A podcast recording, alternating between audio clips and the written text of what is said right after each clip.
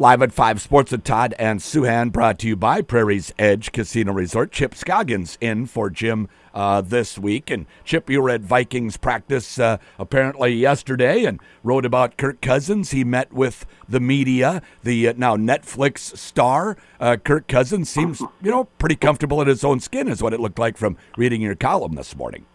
Yeah, and that's that's the thing that's really jumped out to me. I mean, obviously, uh, you know, he wanted a, a long-term extension this off season. The, the the two sides couldn't come to an agreement on anything. I think he wanted longer than the the team was willing to commit to him. So, um, you know, whenever you have a quarterback going into the final year of his contract after some failed negotiations, that's typically a big talker and a lot of attention uh, attached to it. But the way that Cousins has really approached this has made it a non-story. I mean, he uh, he's been jovial, joking he's uh, you know doing different things to keep the mood light. He had a really kind of impassioned speech to the team um, on the second day of camp that I guess lasted 30 minutes, and everybody was talking about. So it it, it struck me as a guy who really is at peace with whatever is going to you know unfold here um, this season and beyond, whether he's here or elsewhere, and it hasn't affected. I mean, I didn't you know knowing Cousins a little bit, you know as little we, as we are around him in interactions, and I didn't think this would be a distraction. He wouldn't. It's not something he would create into uh, you know a sideshow. But I've been yeah. struck by just how comfortable he is in this. You know, with everything that's going on and the uncertainty that he faces after this year. Yeah, and if anybody is equipped emotionally to handle playing out the last year of a deal as a quarterback, it's Cousins. I mean, this is far from the first time he's done that. Yeah, this will be the fourth time, which is kind of crazy in his career that uh, he's gone into a, a season and not had a year uh, guaranteed on his contract afterward. He had the the last year of his rookie deal in Washington and two uh, franchise tag years, and so this will be the first one with the with the Vikings. And you know, this one's different because it's um, you know it, it's a place he really really likes. Uh, I, I do think uh, when he says he wants to retire here, he means that. Um, I just don't know that's going to be in the cards. I don't know that the team is going to be willing to give him, you know, a four-year extension after this year at top dollar. I, I don't know that they want to tie up that that kind of money long term because part of it is just finances. They're going to have to pay Justin Jefferson a massive contract here sooner than later. He's going to get paid like a quarterback, right? It's going to be thirty million annually as a starting point, and then their left tackle Christian Darrisaw is going to be in line for a pretty massive contract too. I'm guessing they probably approach him in uh, next off season, and so I, I don't know that uh, financially you'll be able to work with those three um, contracts and then trying to fill out the rest of the roster. And, and they may just want to try to get, get younger. But a lot of that, you know what, Todd, a lot of it depends on this year. Cousins yeah. has a great year. The team does well. Um, maybe they do try to um, secure him for another couple years. Is there kind of a when you say the team does well? Is that that's how you mean make the playoffs and, and win a game, something like that? Is that something that could change their mind, or do they need to make a little deeper run than even that?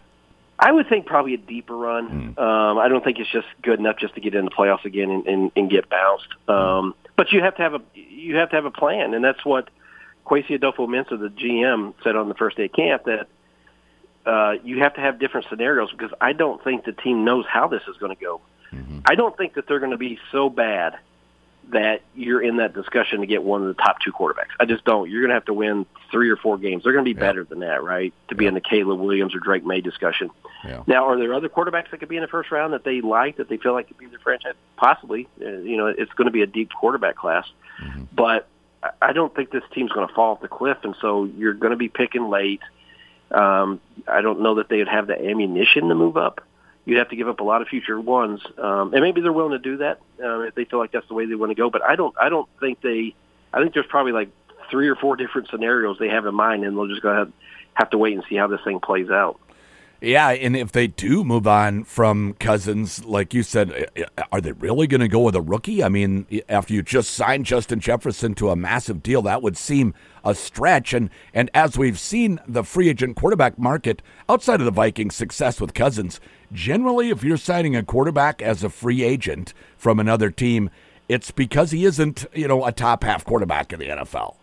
Well, no, he's either not, eh, you know, in that in that uh, upper echelon, or he's going to. I mean, even those guys are going to be expensive, yep. right? It's yep. it's. I know everybody you know, the the gold situation in the NFL is to be able to get that rookie quarterback who's on the rookie deal who doesn't cost a lot yet, um, and be able to plug him in and win at a high level. It doesn't happen all the time. We, you know, it, it's happened. We saw it with Jalen Hurts, right? Mm-hmm. Um, we saw it with Joe Burrow. We, you know, we saw it with Patrick Mahomes. So it does happen, but you have to get up into that, you know, top five pick uh, range to be able to to get that guy ordinarily. Um, and so you know they they've even broached or we've heard the, the uh, they I don't know if they have but you've heard the idea of maybe having a bridge quarterback mm-hmm. um, for a couple years until they can find the guy that they want. I mean they've had success with that here before. Case Keenum. I don't think that's your top choice, right? That's mm-hmm. not the way you want to go.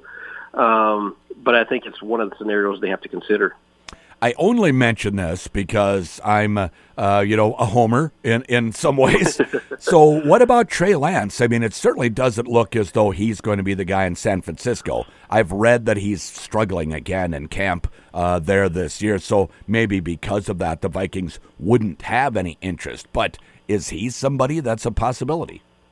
Yeah, and that's the thing. This this is where you trust Kevin O'Connell, right? This is part of the reason you hired him not the only reason, but a big part of the reason is because he's a former quarterback. This is his, um, you know, this is his area. Mm-hmm. He knows what he's looking for, and so, you know, they're trying to solve that longtime franchise quarterback uh, question that's plagued this organization and many organizations uh, for years. And so, that's where you have to trust his evaluation and say, you know, would Trey Lance be a good fit, and have him, you know lead you down, you know, the path that you want to go. So he's going to have a big say on who the quarterback is, and whether it's Trey Lance or, you know, a, a, a draft pick. Um, this is a big part of why you you uh, sign him to be your head coach.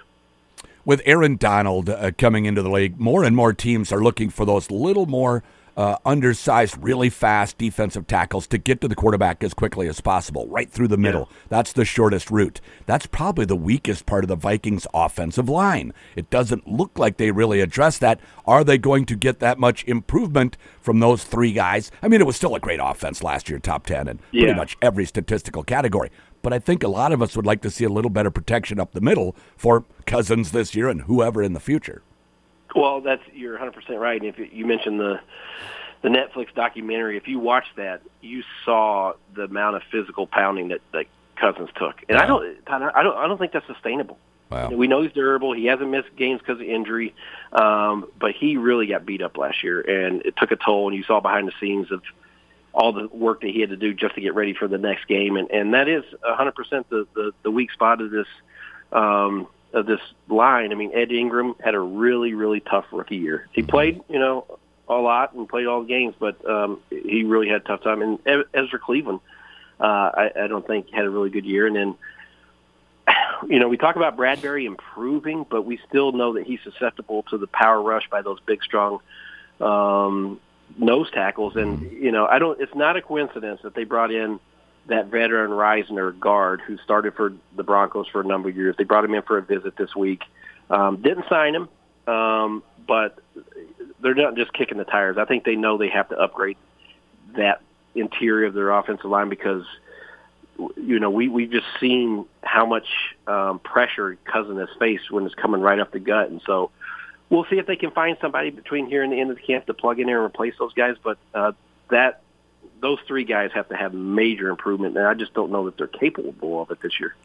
And then they did sign uh, a backup uh, from Denver, probably just a practice squad, just a depth. Uh, Deloro, is that right?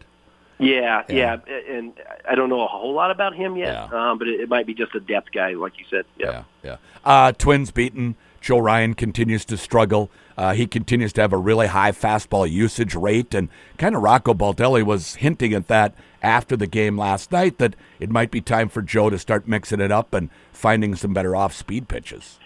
Well, yeah, and you wonder with the number of home runs he's given up. I mean, four last night, three in a span of what five batters. Yeah. Um, but I think the, the stat is he's given up 17 home runs over his last seven starts. Hitters are, have gotten a beat on him, right? They yep. they have a book, and and if, if he's not able to locate his breaking pitch, pitch, they're just sitting on his fastball, and he's not fooling anybody now. And so he's got to make adjustments, and I don't know if that's you know something mechanical he has to do, you know, showing more trust in his off-speed uh, pitches, um, or, or what. I mean, uh, the game scores last night he was messing, and tweaking his delivery. The guy to try something because Yeah. it's not working right now, and he's really in a bad spot. So I don't know if they'll have him skip a spot, you know, skip a start, um, or just go back to him. But they've got to really figure this out because he's getting hit pretty hard here. He shed his sleeves mid game yesterday. He Yeah. started wearing those to try and conceal his pitches. That shows Yeah. it's in his head a little bit, though, doesn't it? it, it shows desperation, right? Yeah. It shows that he's he's grasping for straws here. So this is where they really have to, you know, the next few days they have to sit him down, go over video, go over everything, and figure out get a better plan. But it, it probably does start with being able to locate his off-speed pitches more and, and mixing up and sequencing and not just being so predictable that hitters can get a uh, beat on him. Yeah. Chip, thanks so much, and thanks for joining us this week. I appreciate it.